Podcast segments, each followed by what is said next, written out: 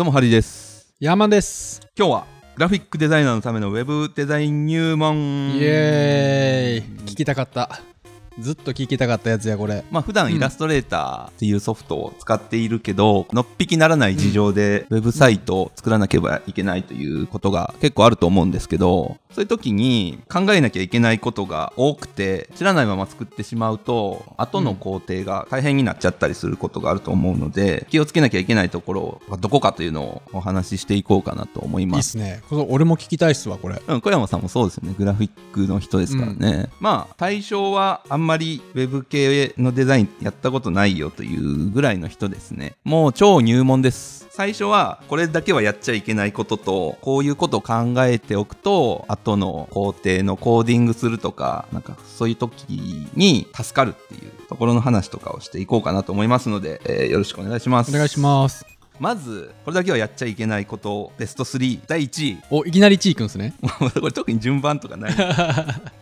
ナンバーワン要素が小数点ピクセルになってる。あーはいはいはい、まあ、そもそもあのピクセル表示で作ってないってやつね。そうですね。もうこれ見た瞬間にそっと閉じますね。ソフトを。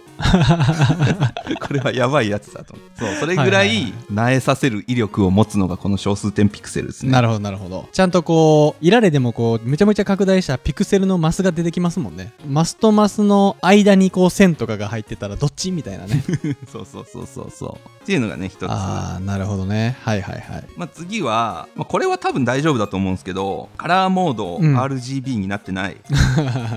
はいはい、まあ、これはね結構知っていることが多いと思うんで。ただまあやっぱり稀にある、CMYK で来た場合どうするんですか？もう無理くり RGB に変換するんですか？変換しなきゃいけないんですけど変換したらちょっと暗くなるんですよね。うーん。ですよね。なんでまあ作り直してもらえるのが一番いいですけど。逆もしかりっすよね。あの印刷物のデータが RGB のままとかになってたら無理くり CMYK にしたら変な色になるんですよね。しかもちょっとくすんだ色になるっていう。その辺は要注意ですね。あとはですねフォントがプレーンテキストっていうのかな。普通の文字で出力すべきところまで森沢フォントで作られてるみたいな 基本やっぱ平木のとかで作ってたら間違いないんですか？まあ Mac なら平木の Windows ならメイリオ。はいはいはい、はい、なんかメイリオって僕最近知ったんですけど日本語の明瞭っていう言葉から来てるらしいですね。あそうなんや。まあ確かにちょっとシンゴシックに似てる読みやすいて読みやすい感じはしますけどね。ちょっうんと丸っこい感じの、そうそうふっくらしたね。あとさちょ単純な疑問なんですけどいまだに。はい。ウェブサイト作るときって横の幅何ピクセルで作るのがベストなんですか？作り方によると思うんですけど。はい。あのーモニターのシェア率っていうのを調べたら出てくるんですよ。そのインターネット使う人たちはどのサイズのモニター使ってるのかっていうのがあって一番多いのが、えー確か1920の1080だったんですよ。まあ、フル HD ってやつですか？なんですよ。で、その次が、ちょっとね、忘れちゃったんですけど、1300いくつかける800とか、それぐらいの、多分ノートパソコン13インチぐらいのやつだと思うんですよ。それがパソコンの2大シェアだったんで、まあ、1300ちっちゃい方に合わせないとしんどいんだと思うんで、まあ、1300とかで見た時にいい感じに見えるやつと考えたら1000から大きくても1200ぐらいまで。結構なんか考えること多いっすよね。そうなんですよ。ウェブのデザインって。だからグラフィックはそのデザイン作ったところで完成だと思うんですけどウェブの方はその後の工程が結構あるっていううで、その後の工程のことをあまり情報が共有されてないと何を考えればいいのかっていうのもわかんないと思うんで、とりあえずさっきのやってはいけないことリストは最初いられの環境設定で新規ドキュメントかなんか作るときに Web っていうのを選ぶといい感じに設定されるみたいですね。あーさあの最近の Adobe はありますね。だから小数点ピクセルもその設定しとけばならなかったんでどんな形作ろうとも。なんでそれで一挙解決ですね。サイズ自体200ピクセルで作ってても座標が100.5ピクセルとかの位置にあると はいぼやけるんですよね書き出した時に。そうですね。線が消えたりしますもんねあれね。プロファイル設定で Web を選べば大丈夫。なるほどなるほど。正直なんかね僕一回いられで作るよりもフォトショップで作ってくれる方が楽ですみたいなことを言われたことあるんですよ。それってどっちなんですか？まあやり方次第だと思うんですけど。基本的にはフォトショのが楽だと思いますね。書き出しとかがイラストレーター結構大変なんですよね。で、フォトショは、まあ、ウェブ用の設定が結構あるんで、書き出ししやすいですね。だから最近だと、スマホの解像度めっちゃ高いじゃないですか。このスマホ側のモニター綺麗すぎて、ぼやけちゃうんですよ、普通に作ると。そういう時用に、この2倍の大きさで書き出すとか、3倍の大きさで書き出すっていうのをしたりするんですけど、それがしやすい。まあ、いられもできるんですよね、最近は。できるんですけど、なんかね、アセットの書き出しっていうのを使ってるんですけど、僕はいられで。なんかね、余白がめっちゃ出るというか、ああいらん部分ね正方形でマスクした写真とかを書き出すと、元の写真のサイズで出てきたりして、結局フォトショー開いてその部分消してみたいのをすることが 結構あるんで、かゆいところに手が届きにくいのがいられですね。いられで作った時もレイヤーでちゃんとスライスで切切って納品するとかねすごい楽ですよね作る時、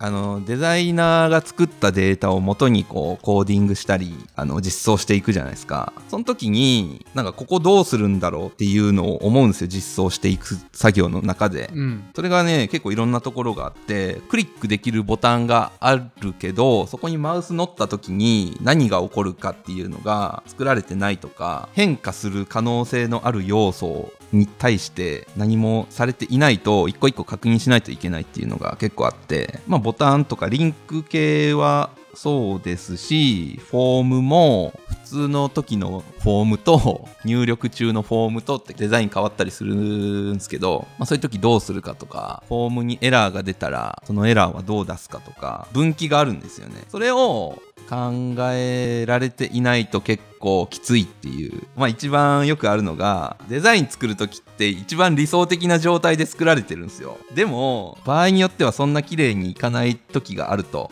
で例えば、お知らせ部分とかもいい感じの文字数で、いい感じの写真で収まってるけど、実際運用したら、タイトル短い時もあればめっちゃ長い時もあるぞとか、写真もなんかいい感じの写真やけど、めっちゃちっちゃい写真入る可能性あると。その時に拡大して表示させるのか、元のサイズのまま出すのかとか、作る時は、まあ、考えなきゃいけないんですよね。どう処理しようかなっていうのが。うん自分で構築、まあ、HTML 書くなりするのが一番あこういうところは考えるんだっていうのがあるんで作ってみるというのが一番今なんかでもアドビですごい便利なん出ましたよね XD ですか？いられ XD かデザいられでデザインするみたいにウェブでこうあれ便利ですね。していける便利ですねというか Adobe 今一番力入れてるんじゃないかなと僕使ったことないですけどあれフむちゃくちゃいいみたいですね。ォトショーいられっていうのはデザインツールと呼ばれるやつなんですけどまあ Adobe の XD とか最近だったらスケッチとか Figma とかあああいうやつはなんか UI デザインツールというような感じで言われてて、まあアプリとか作るとき主にそうなんですけど、大体パーツを使い回したらそのページ作れるんですよ。で、そのパーツを管理しやすくなってるのが UI デザインツールと呼ばれるようなやつらですね。だからフォームのテンプレみたいなやつ、ボタンのテンプレみたいなやつとか、見出しのテンプレとかがいっぱいあって、まあそれをこう組み合わせていったらページが作れると。とか、さっき言ったボタンもマウスが乗った状態と普通の状態とクリックできない時のとか、いろんな状態があるんですけど、それを、えー一括管理できるんで、1個変えたら他のところもバーッと反映されるとかっていうのがあって、普通の HTML だけで作るような性的なサイト、性的ってあれですよ。エッチじゃない方ね。分かっとるわ。そう。とかは、まあ別にフォトショーだろうが、あの、いいんですけど、なんかアプリとかウェブサービスっぽいやつは、XD とかスケッチとか Figma とか使った方が、あの、便利ですね。もう CSS で書き出しとかもできるんで。あそうなんや。まあいられとかに慣れてる人はね一回 XD っていうのをねアドビでダウンロードして使ってみてもらうのはいいかもしれないですね。俺は使ったことないけど。周りのデザイナーはむっちゃ便利って言ってますね。まあウェブはどんどんこうやって便利なソフトが出てくるんでしょうね僕もね、今スケッチメインで使ってるんですけど、今 Figma に乗り換えようかなと思ってて、Figma だったらブラウザでもう操作できるんですよ。で、共同作業ができるんで、同時に編集ができるんですよ。こうなんかこういうミーティングとかをしながら、あ、ここはこうしよっかっていうのを、うんみんなで同じファイルを見ながら作れるっていうのああなるほで、どね。めっちゃ便利っすよ。あれ。まあこれからもうそういう時代っすもんね。もう前も言ったけど会社に行くのがちょっとアホらしくなってきたもんね。だって今までなんか出力とかしてさめちゃくちゃ準備してわざわざそのクライアントの会社までアポ取って時間調整して会議室通されてそれで見せてほんですげえ細かいこととかなんかいろいろ言われてまた持って帰ってで修正してでまたアポ取ってみたいなやり取りが離れて画面見ながら一緒に考えれるっていうのをねどんだけ生産性上がるかっていうね。ねだからあの前にこの番組にゲストで来てくれたキモさんのツイッターを見ているとあの赤書きって読むんですか？あの手書き？手書きかな。手書き、うん。なんかこう赤ペンでチェックが入ったやつが送られてくるらしいじゃないですか、送送られてきますね。紙やってる人はね手書きはね必ず見てますね。でもそんなん絶対に ファイルに直接残せたらそれがいいし、まあ、なんならね簡単なちょっとした編集だったらそんなに難しくないんでデザイナーの人じゃなくてもできたりするんで。まあねもう原始的なやり方に慣れちゃってるんでね。うん。その方がミスが少ないと信じてやってるんですけど多分もっといい方法なんてねゴロゴロあるんですよね。そう。なんでね、えー何の話でしたっけね？グラフィックデザイナーがウェブデザインを作る時のやってはいけないことみたいな。あの要するにいろんな状態があるんでそこ考えましょうねと。で、まあ、そこでよくあるのが、まあ、ボタンとかフォームとか、えー記事が、まあ、記事がいっぱい入ってる前提なんですけどリリース直後記事ゼロとかもあるんで記事ゼロとか1とかだったらどうするかとか、まあ、一回作ってみるというのが一番いいと思いますけど、そういうところを考えなきゃいけないということだけ知っておいてもらえたらいいのかなとね。まあなんか偉そうに言いましたけどね。いやいやいやめちゃくちゃ参考になりますよほんまに。なんかあと紙系グラフィックデザイナーに物申したいみたいなことないんすか？もうしたら別にないですけどね あでもなんか最近 UI とか UX とか言うじゃないですか。あれね結構意味わからずに使ってる人多いなと思ってて、まあ、僕なりの解釈なんですけどステップで言うとまず何かしらこうサービスあるじゃないですか。物を売るとか何か作るとかっていうのがあってで UX があって UI があって個別のデザインっていうのが主に4段階あるなと思っててうんうん、うんまあ、例えばじゃあ Amazon だったら、まあ、物を買えるところじゃないですか。うんまあ、それがそういうサービスだと。で、UX っていうのは、価値の提供の文脈というのかな。価値の提供の文脈？まあ、Amazon だったら Amazon 使う前と使った後で変化があるわけじゃないですか。例えば、そのも欲しい本があって、Amazon 開いて何かしたら本を変えたという状態になるわけじゃないですか。で、この変化をいい感じに作ってあげるのが UX なんですよ。どういう時にアプリ開くのかって言ったらこの本欲しいと思って本のタイトル入れたり漫画の作者の人の名前入れたりってするじゃないですか、まあ、それがよくある使い方なんでそこを強化すべきなんですけど例えばじゃあ500円以下の本が欲しいって思うことってないじゃないですか。500円以下の本が欲しいって思うことはないっすね。あんまり、ね、そういう探し方ってあんましないじゃないですか。あんまりしないですね。タイトルとか作者とかなんうんか、キーワード入れるね、うん。なんでじゃあそういう時にその500円以下で買える本特集とかしてもあんま意味ないわけですよね。でそれよりは本のタイトルとかを検索しやすい状態がすぐ見つかるっていうのが大事じゃないですか。うん。でそこで探して検索結果出てきて買うまでをストレスなくつなぐという設計が UX ですね。で、UI は検索フォームはどういうフォームが使いやすいのかとか、検索したい時に、ここにこうすれば絶対検索できるだろうと予想して使うじゃないですか、我々も。うーんまあ UX を促進するための要素こういう使い方をしたいなという時に、それ通りの使い方ができるように作ってあげるのが UI ですね。それがす第3ステップですな。ちなみに UX がユーザーエクスペリエンス？そうです。なのかな？ユーザーが体験することってことか。UI がユーザーインターフェースですもんね。これはなんかいっぱい聞いたことあるけどな、うん、でまあそれプラスそのウェブデザインの要素としてバナーのデザインをこういう感じで統一させるとかテーマカラーはこれでとか、まあ、そういう要素があると、まあ、できれば全部分かった上で作っていけるといいサービスができると思いますので。なるほどね。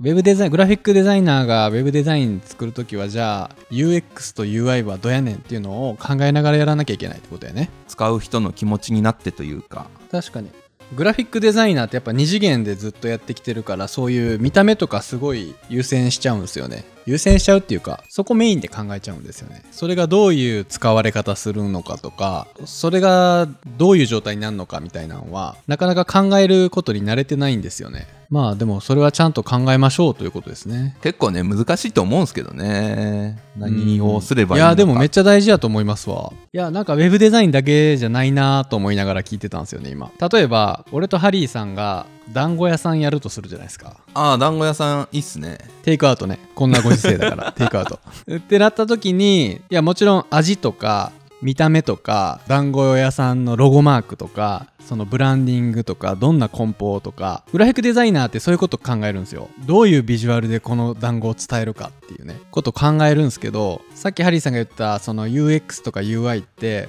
どういう食べ方してほしいのかとか食べてる時にどういうな気持ちになってほしいのかとかなんかそっち側の部分いってんなと思ってなんかその辺なんか両輪でいかんとダメですよねやっぱり。そうですね。だから買い食いするんだったら、食べやすいように、なんかこう袋なしで渡してくれるようなスピードとかが大事になってくるし。なんか昔 R25 っていうフリーペーパーがあってもう今ウェブだけになってんのかな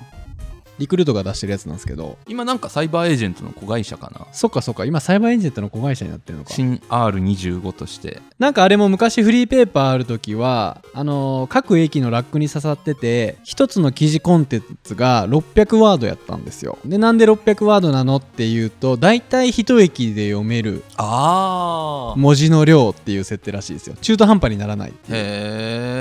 みたいなことを昔リクルートの人が言ってました。なんかそれってグラフィックデザイナーがあんまり考えないことやなと思って。どちらかって言ったらディレクターとかプロデューサーとかそうですよね。ちょっとマーケティングっぽい。にうんエディターとかが考えるようなことなんですけど。でも実際それってめっちゃ重要でそれがあるからデザインが決まるみたいなねところもあるんですよね。その見た目だけなんか先行して何がしたいの何が言いたかったのってわからんパターンも結構あるんで、ね。うそうそうそう。だから僕も最近なんか会社でよく言ってるんですけど細かい細部の最適化を結構しがちなんですけど全体の最適化をしないといけないなというのがあって、なんかかっこいいじゃないですか。それらしいこと言ってるでしょ